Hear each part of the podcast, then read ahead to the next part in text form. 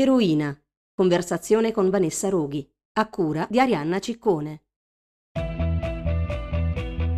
Ti piacciono i nostri podcast e apprezzi il nostro lavoro? Valigia Blu è un blog collettivo, senza pubblicità, senza paywall, senza editori. Per continuare il nostro lavoro abbiamo bisogno del tuo sostegno. Anche una piccola donazione può fare la differenza.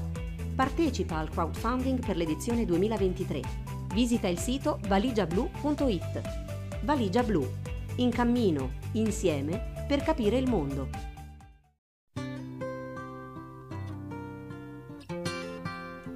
È facile attribuire tutte le colpe allo Stato, al potere capitalistico, al potere borghese che consente lo spaccio di eroina e procura la droga di morte. Non è così, non è soltanto così.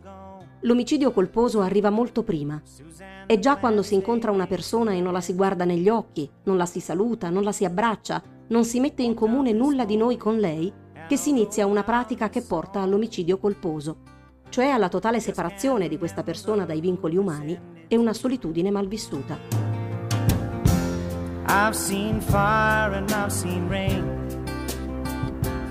Quello che avete sentito è un brano tratto da Macondo di Mauro Rostagno e Claudio Castellacci. È la storia del locale alternativo milanese Macondo, che nel 1978 aveva visto Rostagno protagonista di una kermesse di spinelli movimentisti, con risvolti politico, giudiziario e carcerari. Vicenda che Vanessa Roghi ricorda insieme a tante altre che hanno segnato la storia del nostro paese nel suo libro Eroina. Vanessa Roghi è una storica che da anni fa ricerca su questioni marginali nella ricerca storiografica italiana, cioè appunto la scuola e la diffusione delle droghe. I suoi saggi sono stati pubblicati dalla Terza e Mondadori. Per Enaudi, ragazzi, Rossi ha scritto Voi siete il fuoco, una storia della scuola e dei sistemi educativi pensata per essere letta e discussa dai ragazzi e dalle ragazze.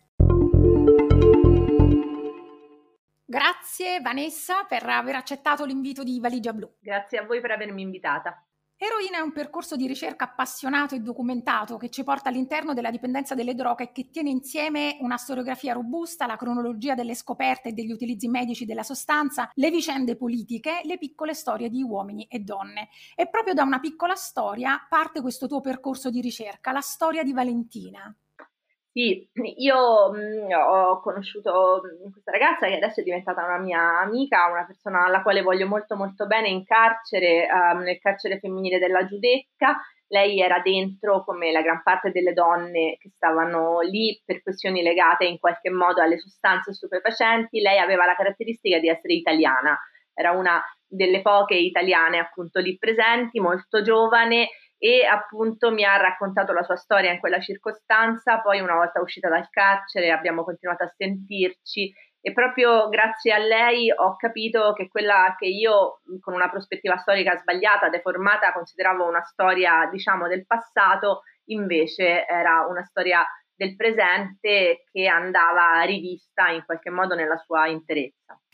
Questo perché Valentina ha iniziato a fumare eroina a 13 anni ed era il 2002 eh, quindi proprio per quello che dici tu, no? cioè una storia che sembrava archiviata, chiusa, quella, quella dell'eroina, anche perché i media non, non ne parlavano più, ehm, e invece in realtà è una storia anche dei nostri tempi. Il tuo libro lo, lo dimostra proprio con questo sguardo sul presente e sul futuro, eh, guardando, eh, rivisitando e ricostruendo il, il, passato. Non è il primo libro che scrivi sulla, sulle, sulle, droghe, ehm, il tuo primo libro, Piccola città, una storia comune di eroina, è del 2018 ed è la storia tua e di tuo padre. Sì, io quel libro ho aspettato tanto per scriverlo perché non sapevo bene come affrontare una storia così personale che però non volevo fosse esclusivamente affrontata come un memoir, diciamo, eh, in termini più narrativi romanzeschi. In quanto storica ci tenevo appunto a inserire la storia di mio padre dentro una storia più generale, la storia della sua generazione, ma anche la storia politica dell'Italia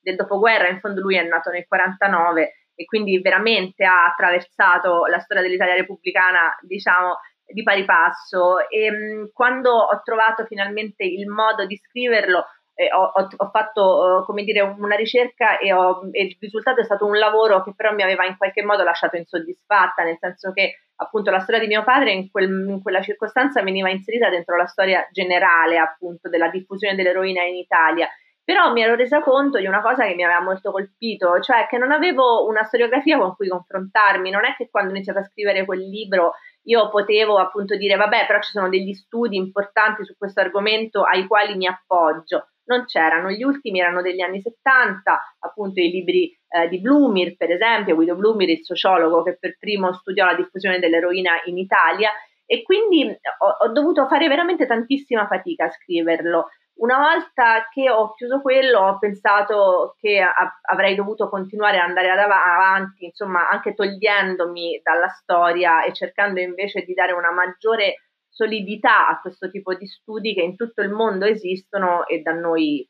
no. Ecco, così nasce Eroina, l'ultimo libro, cioè da questo tipo di esigenza. Esatto, sì, è, è proprio stata come, come, eh, come voler costruire un, un edificio partendo proprio dalle basi poi nel frattempo ho conosciuto appunto le ricerche di un farmacologo bravissimo, Paolo Nencini, che ha scritto dei libri molto importanti su, sull'eroina e sulle altre sostanze in Italia. E ehm, poi una giovane studiosa che si chiama Cantilena ha scritto un bel libro sulla diffusione dell'eroina negli anni 70, una tesi di dottorato eh, appunto di qualche anno fa, adesso è uscito il libro, quindi è chiaro che Piccola Città è stato una sorta di, come dire, come avrebbe detto Gianni Rodari, un sasso gettato nello stagno, no? che eh, in qualche modo è iniziato ad aprire onde concentriche che eh, hanno dimostrato che c'erano tante cose da indagare, da vedere, ma la strada da fare ancora è tantissima. Tu scrivi, a me non interessa Escobar, eh, facendo riferimento all'epica del narcotraffico che abbiamo visto con serie tv di successo negli ultimi anni, ma il drogato. Ehm,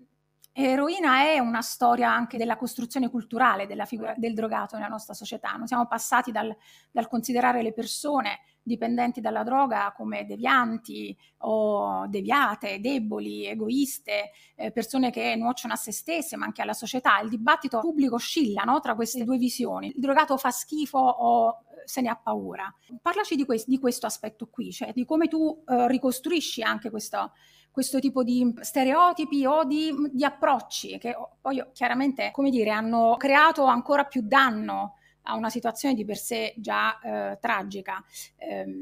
penso alle politiche punitive, repressive, eh, lo abbiamo visto no? con, la, con, la, lotta alla droga americana, della, delle politiche americane che viene eh, importata anche qui in Italia sarà del tutto fallimentare e che eh, sarà un danno notevole per le persone. Ma diciamo rispetto all'inizio, cioè proprio all'esordio della tua domanda, appunto io questa cosa l'ho scritta un po' anche questa che a me interessano i drogati e non appunto Escobar, perché effettivamente c'è stata un'esplosione proprio dell'epica dei narcotrafficanti a partire dalla serie Narcos eh, in poi, insomma, noi davvero siamo arrivati a conoscere anche i gusti musicali della cognata di Escobar, insomma, sappiamo tutto su, su proprio su, su, come funziona il narcotraffico fra Stati Uniti e Sud America, sappiamo de- della vita di questi narcotrafficanti, però effettivamente ci, ci, manca completamente invece la ricostruzione della figura de, de, di coloro che questa enorme industria la tengono in piedi, cioè le persone che comprano e fanno uso di sostanze. E soprattutto ci manca la loro rappresentazione in Italia, perché poi il nostro sistema, magari per tante cose che diremo anche dopo, è completamente diverso e quindi noi abbiamo questa idea in qualche modo mitizzata appunto del, delle sostanze e della loro diffusione però poi non sappiamo niente di quello che ci accade sotto gli occhi e continuiamo a leggere i fenomeni e in questo devo dire appunto la stampa è proprio paradigmatica, insomma, che, eh, per una mancanza di preparazione esorbitante, eh, continuiamo a leggere i fenomeni a partire dalle categorie che sono state messe a punto quando per la prima e l'ultima volta di questi fenomeni si è parlato, cioè fra gli anni 70 e 80. Per cui eh, c'è un po' da un lato appunto i giornalisti più anziani hanno qualche memoria e usano quelle categorie lì che si ricordano, quelli più giovani non sanno praticamente quasi niente e quindi t- tutte le volte che esce fuori un caso, diciamo in qualche modo che ha a che vedere con il consumo, non con lo spaccio, e quindi con la figura del drogato, si usano formule eh, veramente stereotipate che eh, sono quelle che si usavano per Cristiane F. Insomma. Cristiane F è il famoso libro mm, I ragazzi dello zoo di Berlino, no? Esatto, che ha in qualche modo segnato no, la, la costruzione sociale e culturale della figura del, del drogato disperato, appunto, eh, e, mm, e, così che appunto il cui esito inevitabile di vita sarebbe stato la morte. Oggi la situazione è estremamente diversa anche per come le stesse sostanze vengono usate e quindi bisogna anche cambiare il modo di guardarlo questo, questo abuso, questa, eh, perché altrimenti rischiamo poi di rimanerci sotto. Quel modo di guardare, di approcciarsi alla, alla, al consumo e alla dipendenza ha inciso eh, poi al, dal punto di vista proprio legislativo pesantemente e ha fatto i danni che ha fatto negli anni 70-80. Ehm, ci parli di questo, cioè che succede in quegli anni? Che cosa, ehm, perché si fanno, che, che, tipo di leggi vengono fatte? Perché? E, ehm, e perché la lotta alla droga diventa una lotta alle persone? Sì, questo è un aspetto abbastanza peculiare, diciamo, de, de, della storia italiana sul quale secondo me vale la pena riflettere, non, perché non ci parla soltanto della storia dell'eroina, ma ci parla proprio del sistema della salute pubblica, cioè del nostro diritto alla salute. Quando nel 1975 il Parlamento italiano vara la legge nuova sugli stupefacenti, inserisce per la prima volta il, il criterio della modica quantità e dell'uso personale, per cui appunto non c'è eh, punibilità in chi usa eh, le, le, sostanze stupefacenti se appunto ne detiene una modica quantità e ha un uso personale. Questa cosa per la prima volta in qualche modo toglie la responsabilità morale a, a, al drogato, che era una responsabilità che aveva una lunghissima storia, no? se si pensa che a fine 800 gli alcolisti venivano rinchiusi in manicomio, che nella legge italiana del 54 ancora una volta c'era l'obbligo di denuncia da parte del medico che scopriva che un paziente si drogava e che poi doveva essere ricoverato per forza. Cioè c'era un'idea che appunto il drogato fosse un deviante. La legge del 75 è un balzo in avanti molto civile, dobbiamo pensare che tre anni dopo sarà approvata la 180, la legge Basaglia sulla chiusura dei manicomi, cioè quelli sono anni nei quali veramente il diritto alla salute dei cittadini italiani eh, subisce una svolta progressista rilevante. Scusami, nel 1975 la legge di cui tu parli stabilisce anche un approccio, diciamo così, di prevenzione e di cura eh, con i servizi territoriali, no? Giusto?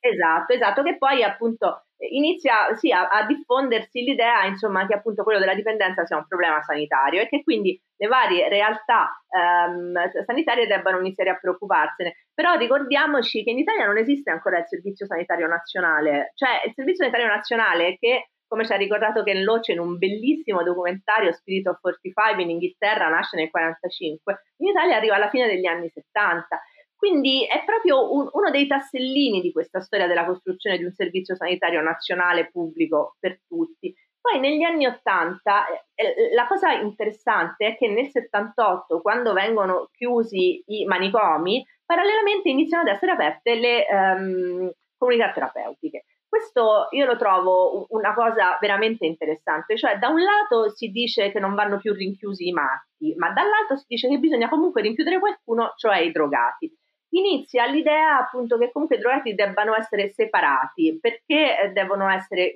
nascosti alla vista perché fanno anche un po' schifo, diciamocelo, e poi con l'arrivo dell'AIDS iniziano anche ad essere percepiti come estremamente pericolosi. Questa ideologia, diciamo, della separazione del drogato dal resto della società cresce negli anni Ottanta parallelamente all'arrivo da, da, appunto, dall'Inghilterra e dagli Stati Uniti del neoliberismo thatcheriano e reganiano, che in Italia viene interpretato perfettamente dall'allora diciamo, segretario del Partito Socialista Bettino Craxi, che spinge moltissimo per una nuova penalizzazione del consumo delle sostanze che porterà nel 90 alla famosa legge eh, Iervolino Vassalli che ancora oggi è in vigore, cioè la legge che ancora oggi sulla quale noi ci eh, confrontiamo, con la quale facciamo i conti, è questa legge che nasce da un decennio di revisione del principio che il tossicodipendente appunto eh, non, penal- non, dovrebbe essere penalmente perseguibile, mentre nel 90 si stabilisce appunto che il consumo di ogni sostanza è illegale.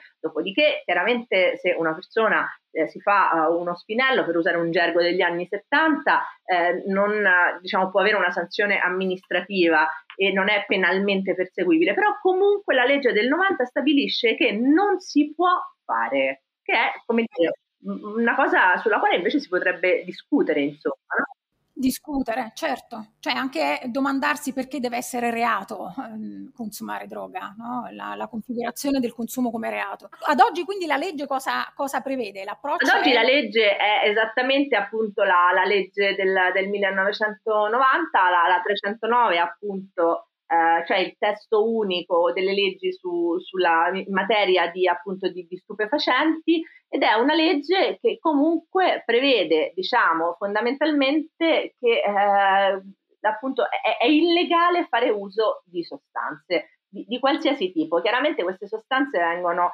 fissate da una tabella che dal 90 eh, viene mh, predisposta appunto eh, per definire anche il grado di pericolosità. Questo eh, in realtà poi appunto fu cambiato dalla Giovanardi Fini nel 2006, se non sbaglio, e, e si disse che, ehm, che invece tutte le, le, sostanze avevano lo stesso livello di pericolosità e che quindi insomma in quanto tali avevano tutte la, la stessa possibilità di essere punite. Oggi per fortuna eh, siamo tornati indietro rispetto a questo tipo di, di provvedimento, però comunque il tema è che ancora oggi noi eh, siamo completamente dentro questo, questo sistema legislativo messo in piedi appunto dalla legge del 1990 che vieta ogni uso di um, sostanza uh, se non appunto a, a, fini terapeutici. Per fortuna qualche anno fa è, stato approvato in, è stata approvata in Italia la possibilità di uh, usare la cannabis su ricetta medica. Questo è insomma un passo in avanti importante perché sappiamo benissimo quanto alcune patologie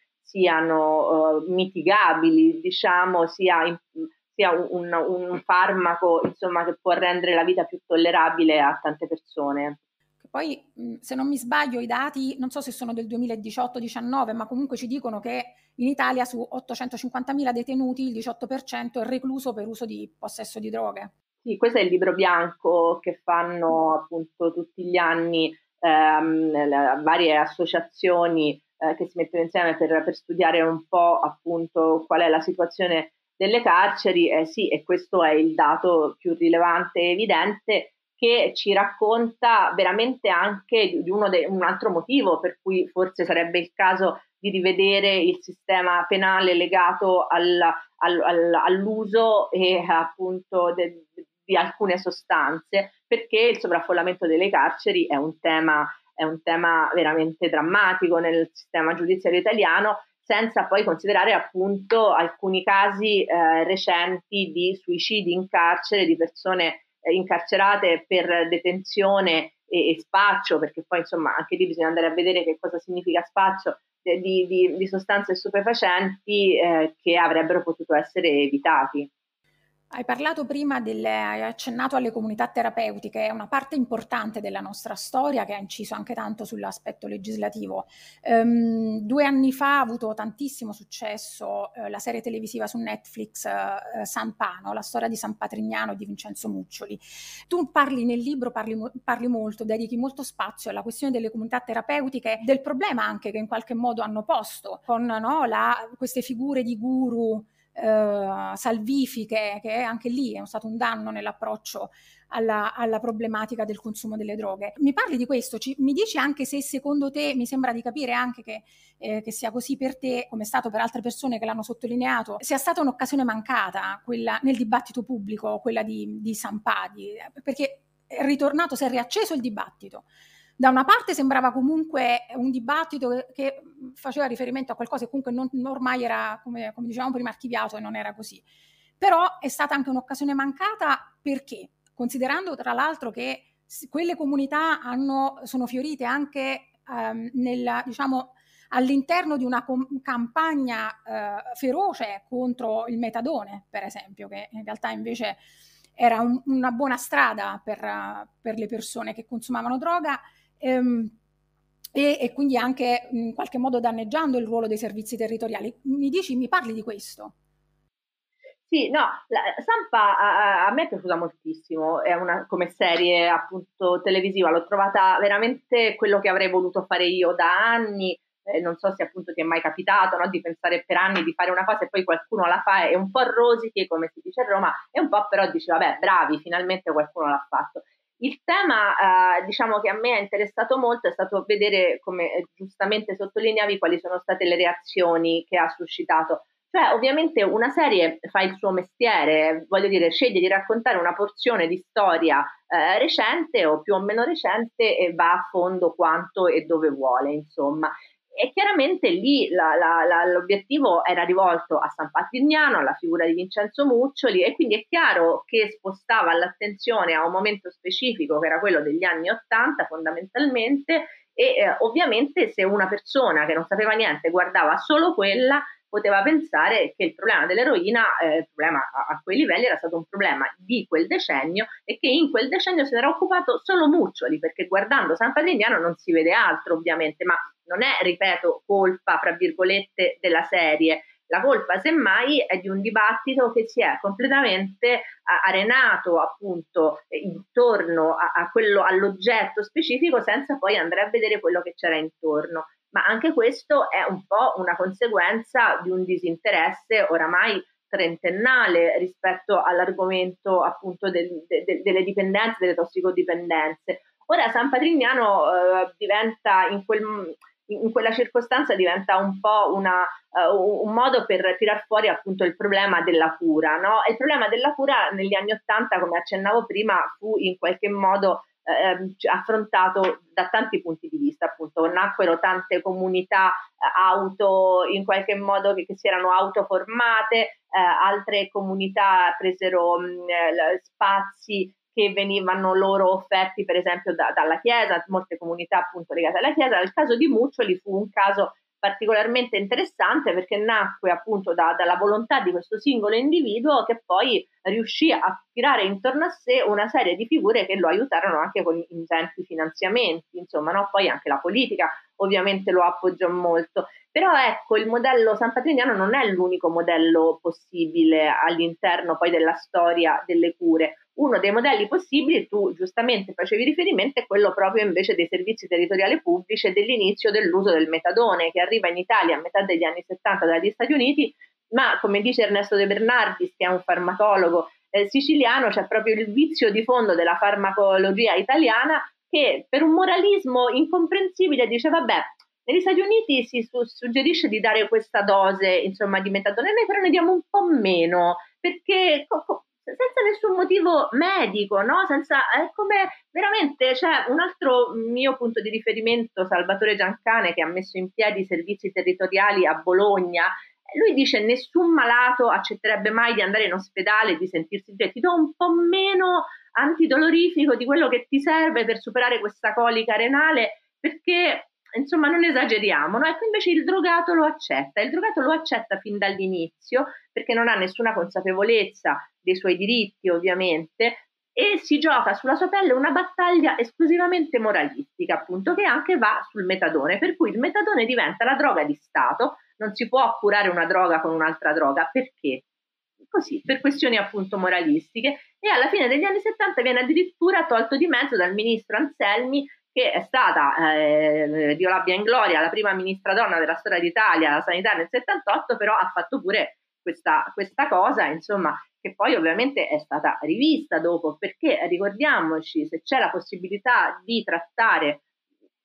la, la dipendenza da eroina, eh, ecco, e, e c'è il metadone e dobbiamo ringraziarla questa possibilità, perché ci sono sostanze, prendiamo la cocaina, che non hanno una terapia sostitutiva che consente alle persone di fare una vita dignitosa e funzionale. Per cui anche su questo è stata combattuta una battaglia ideologica che ha danneggiato la vita di tantissime persone. Questo è veramente uno degli aspetti più devastanti di tutta questa storia, no? la criminalizzazione del consumo e da qui anche le leggi che sono state fatte, le decisioni prese che hanno segnato la vita di veramente di moltissime persone. E qui vengo a uno degli aspetti che anche qui tu tratti molto bene, secondo me, che fa vedere in modo molto chiaro eh, le responsabilità non solo politiche, proprio per quello che tu dicevi di strumentalizzazione no, della, del, del, problema, con, proprio un uso politico e una, uh, una, strumentalizzazione politica della lotta alla droga ehm, sulla pelle delle persone. Però c'è una responsabilità enorme anche dei media, al netto delle eccezioni di voci che dall'interno del mondo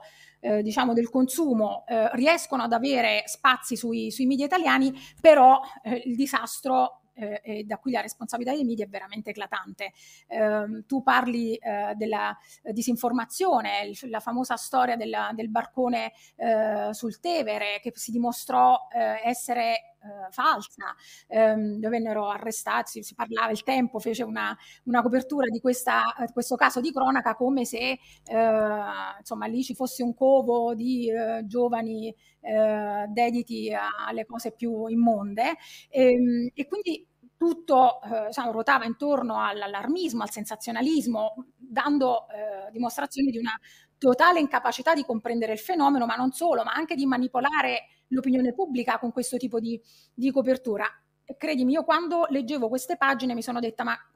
vedi che fa- il, quando si parla di disinformazione oggi legata ai social media, le famose fake news, eccetera, in realtà questa famosa no, eh, epoca d'oro della verità non è mai esistita, i giornali hanno sempre in qualche modo avuto questa responsabilità anche loro nella, nella disinformazione. E quella tipologia di coperture, in qualche, di copertura in qualche modo la scontiamo anche oggi. Tu, per esempio, su Domani hai scritto una, una, un articolo affrontando questo problema eh, sulla, su come i media hanno coperto, per esempio, hanno parlato della morte dell'attore libero di Rienzo. Sì, questo è un tema veramente, appunto, mentre tu parlavi, mi facevi questa domanda, pensavo che appunto quello che oggi fa Valigia Blu, cioè l'operazione di debunking e di veramente ricostruzione delle bufale, allora, eh, su questo caso la fece la prova radicale, no? questa eh, gloriosa rivista che appunto si mise lì a ricostruire come era andata questa storia del barcone e come era stata veramente una costruzione mediatica, perché poi dalle indagini non ne uscì niente, insomma, però lì per lì fu proprio un'operazione costruita a tavolino, eh, ricordiamocelo, in un momento di battaglia politica molto importante, si stava giocando insomma la battaglia sulle politiche che poi sarebbero state quelle del 72, politiche nelle quali l'MSI fece un balzo in avanti eh, notevole e quindi la destra si giocò un po' tutto con, su anche la questione dei legami del Partito Comunista, secondo loro, con appunto gli spacciatori. Infatti c'è questa oggi anche un po' divertente, però insomma forse non c'è niente di divertente in questa cosa, però in questa descrizione appunto dei soggetti trovati in questo barcone che sono di sinistra perché capelloni, eh, perché appunto vestiti in un certo modo, allora si diceva il capellonismo, no? Però l'idea che ci fosse un legame fra questo partito comunista e lo spaccio di droga, perché la droga, eroina, soprattutto l'oppio, veniva dalla Cina e la Cina era un paese comunista, era una cosa che veniva molto diffusa da certa stampa. Ovviamente era una bufala pazzesca perché anche andando a vedersi le facce dei comunisti degli anni 60 si capisce che insomma proprio antropologicamente non, eravamo a distanti anni luce, però eh, chiaramente questa roba fece paura e ha continuato a fare paura. Eh, proprio rispetto a, alla costruzione veramente della... C'era anche la controbufala complottista da sinistra, no? Per cui... Sì, è chiaro perché poi eh, chiaramente eh, proprio sulla pelle de- delle persone si combattono battaglie ideologiche eh, veramente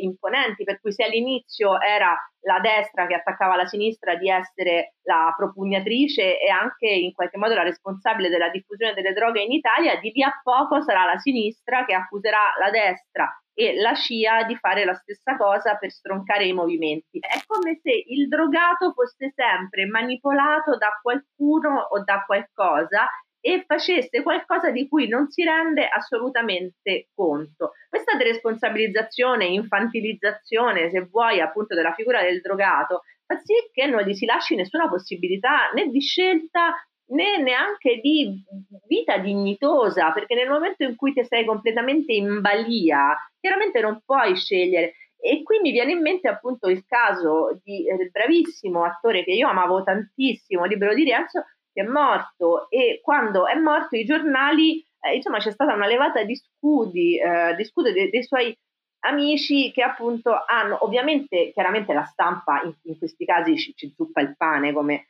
come, diceva Fantasmi a Roma, uno dei film che preferisco, no? Cioè ci, proprio ci zuppa il pane su questo tipo di cose, per cui è chiaro che tu che sei amico un po' ti imbestialisci di come poi questa roba diventa voyeuristica però invece di dire guardate sì esiste il tema delle droghe, dell'uso delle droghe, parliamone, eh, eh si, fa tutto per negarlo, no? come quando appunto morì Foucault, eh, che appunto morì di AIDS e, e, ci fu una levata di scudi a dire non bisogna dire che è morto di AIDS, ma perché? Perché che cosa c'è da vergognarsi se una persona muore per le conseguenze di una vita che appunto viene considerata deviata?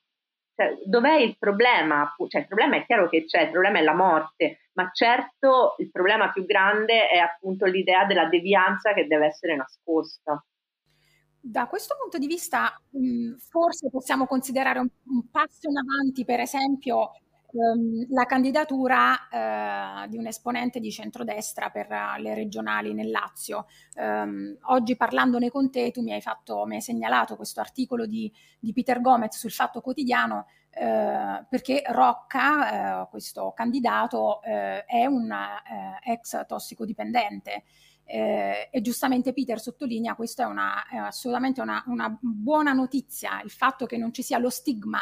su questa persona e che sia stata candidata, eh, sottolineo, da un centrodestra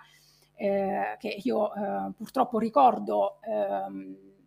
responsabile dello scempio eh, su Stefano Cucchi, quando da Giovanardi appunto, ecco perché lo volevo eh, citare, a Salvini ehm, la russa Gasparri eh, accusavano appunto Cucchi di essere morto perché drogato e non perché ucciso dai, dai carabinieri che lo hanno picchiato. Sì, questo è, mm, questo è, molto interessante, nel senso che eh, io mm, non nascondo il fatto che appunto ehm,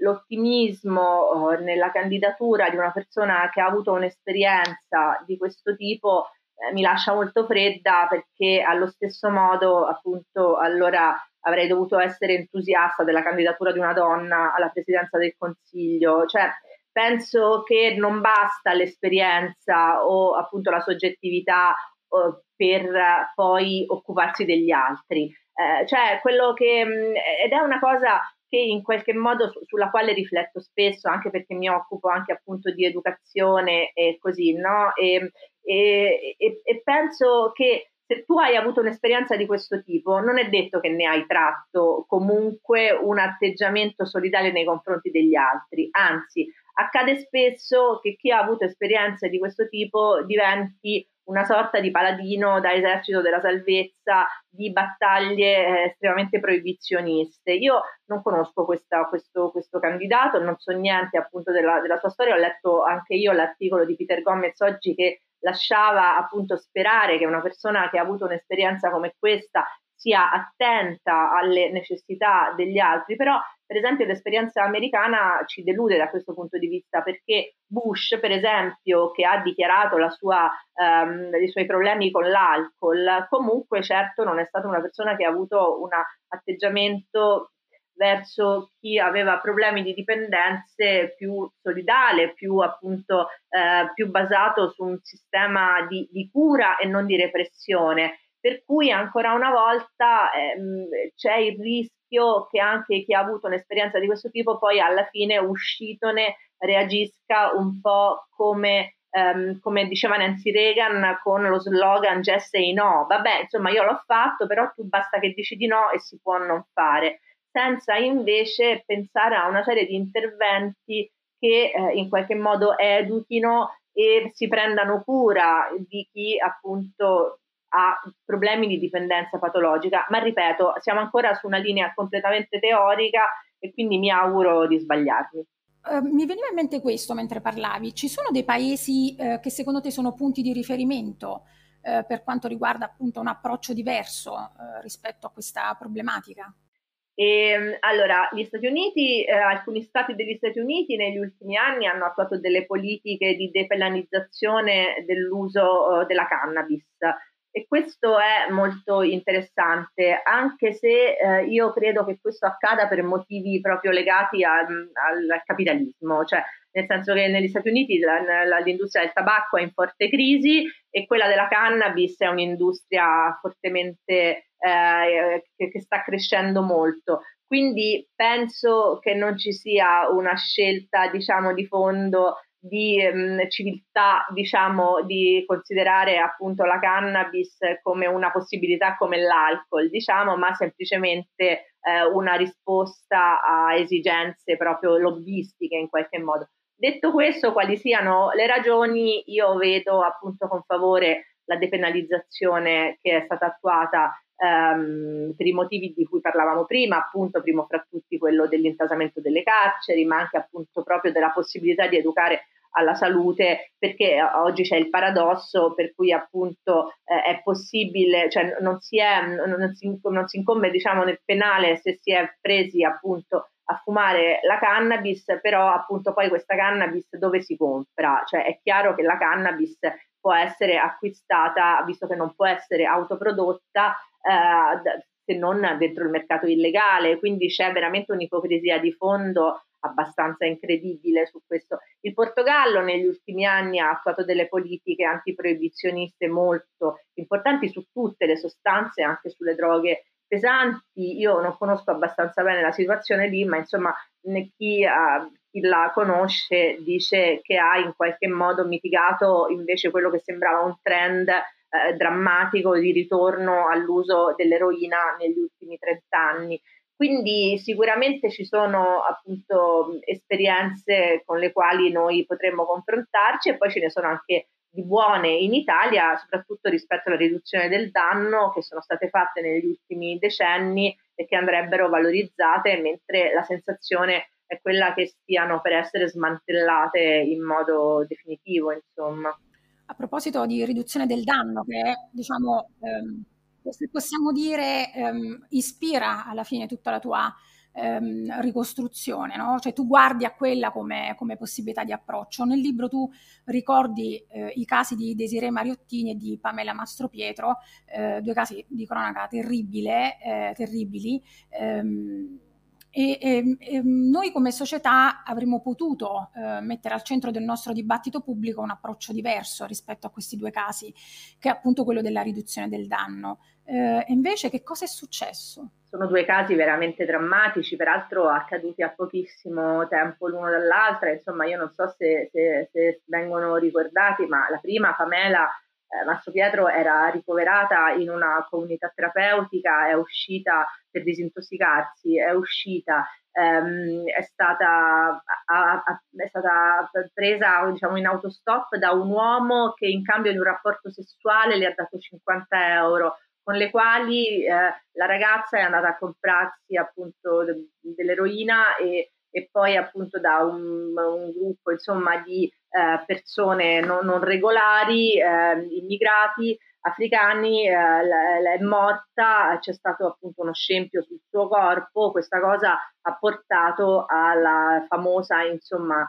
sparatoria appunto che ci fu a Macerata no? in conseguenza, in conseguenza di, di, questo atto e appunto e ad un impennarsi proprio della... Eh, diciamo questa è stata la motivazione che ha dato Luca Traini. Però questo per dire come, è stata raccontata questa storia, no? E, questa, e questo esito finale appunto in qualche modo ha distolto l'attenzione da tutte le cause per cui questa appunto ragazza è finita in tutta questa cosa, cioè che stava in una comunità dalla quale è uscita, eh, perché, per, per, andandosi a cercare altre sostanze con la cosa clamorosa, non mi ricordo chi la fece, forse il Corriere della Sera, ma non mi sembra, dell'intervista all'uomo che le aveva dato il passaggio, i 50 euro in cambio del rapporto sessuale, che veniva descritto come un povero Cristo che l'aveva aiutata, no? Per cui con un sessismo micidiale veramente così, senza appunto andare a, raccontare invece perché una ragazza giovane stava in una comunità, come era stato appunto, qual era stata la sua vita.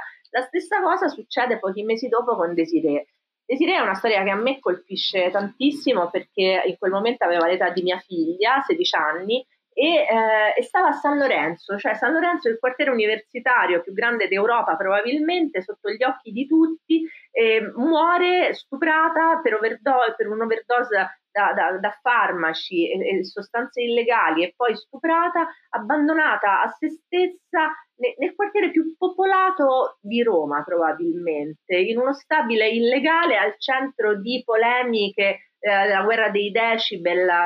che si erano rincorse sulla stampa da almeno due decenni, ecco, questa ragazzina muore lì e, e, tutti se ne strafregano del fatto che sia possibile questa cosa e sul suo cadavere si combatte una guerra insopportabile fra appunto da un lato via gli immigrati da San Lorenzo e dall'altro il femminicidio. Nessuno, nessuno in quel momento si interessa, cioè lei diventa improvvisamente un simbolo di due battaglie contrapposte, ma a nessuno gli importa niente di chi fosse, del perché, di come era possibile che una ragazzina di 16 anni potesse morire di overdose al centro di una città, facendoci appunto ragionare sul concetto di marginalità sociale, di adolescenza, di scuola, di educazione. Insomma, per me quella è stata una tragedia, eh, diciamo, che mi ha poi molto spinto a continuare a lavorare su questo tema e sul fatto che è, ragionare sulla questione della riduzione del danno, che forse è l'unico approccio davvero possibile. Per... Perché no, cioè, ci tengo, sì, perché lì effettivamente c'è proprio il tema eh, della, della, manca- della, mancanza de- della possibilità di aiutarla fino, non sappiamo se sarebbe andata diversamente, però in Italia non esiste una legge del buon samaritano, cioè una legge che consente di aiutare una persona senza incorrere, anche se hai responsabilità penali, come era in quel caso la responsabilità degli africani, però quelli hanno pensato a, dire, mettersi in salvo prima per sé che aiutare lei perché rischiavano il carcere. E, e, poi appunto il fatto che a San Lorenzo fino a qualche anno prima c'era stato un progetto di riduzione del danno della cooperativa Pars e chiuso e invece effettivamente che avrebbe dovuto esserci anche lì che avrebbe consentito di andare a cercare un aiuto eh, in una circostanza come quella. Uh, nell'ultima parte del tuo libro tu parli della necessità di comprendere come è cambiato il consumo delle droghe in questi anni, cioè un'impennata dal 2019 Uh, abbastanza importante del consumo di droghe, ma tu dici sono, è cambiato il consumo e noi dobbiamo uh, comprendere come è cambiato per poter poi uh, avere il giusto approccio. Mm, la, la, il cambio è, cioè, diciamo, la, secondo me l'immagine molto chiara è questa. Un tempo il rapporto con le sostanze era monogamico, cioè ognuno c'era proprio il, il drogato da eroina, il drogato da cocaina, appunto l'accannato, come si diceva allora, e via dicendo. Oggi, oggi, negli ultimi 30 anni, eh, soprattutto a partire dagli anni 90 e soprattutto appunto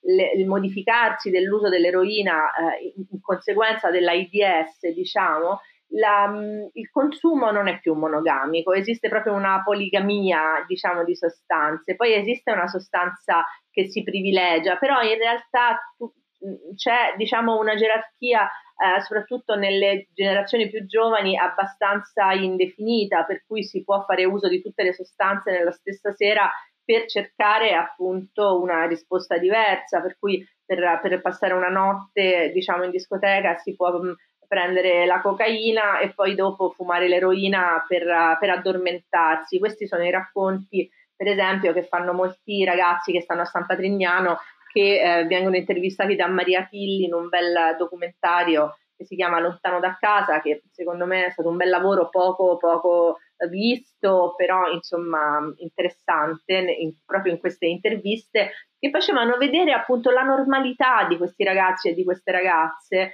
eh, proprio di contro all'idea che il drogato invece è una persona con una situazione di marginalità, di dolore, di abbandono familiare. Erano persone eh, con magari situazioni complicate, ma non più di quelle che possono avere le mie stesse figlie o le figlie dei miei amici, eh, cioè magari genitori separati o qualche difficoltà economica, però anche persone inserite in famiglie affettuosissime. Quindi non esiste, lo, non esiste l'identikit, non esiste la predestinazione e non esiste appunto la necessità di legare una persona a una sostanza. Oggi c'è un consumo molto più diversificato, i ragazzi ne sanno troppo poco e hanno molta paura anche. Mi è capitato recentemente di essere invitata in una scuola occupata a parlare di questi temi e mi ha colpito il loro livello di attenzione e la domanda che mi hanno fatto è stata come faccio a capire quando io o una persona a cui voglio bene sta passando da un uso saltuario di una droga, in quel caso parlavano di cannabis, a, un, a una dipendenza. Come faccio a capire quando è il momento di preoccuparmi? Ora, chi risponde a queste domande?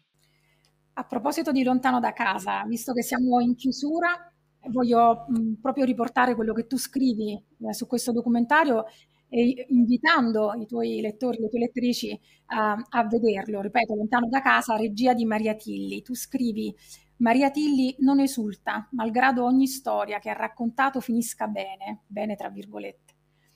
perché lascia aperta la domanda più importante, una domanda che ci interroga su cosa c'è fuori dalla comunità di recupero, intorno a noi, cosa c'è quando, dopo anni passati lontano da casa, la casa la ritroviamo. Chi c'è ad aprirci la porta? Chi ad abbracciarci, a dirci bentornato, bentornata?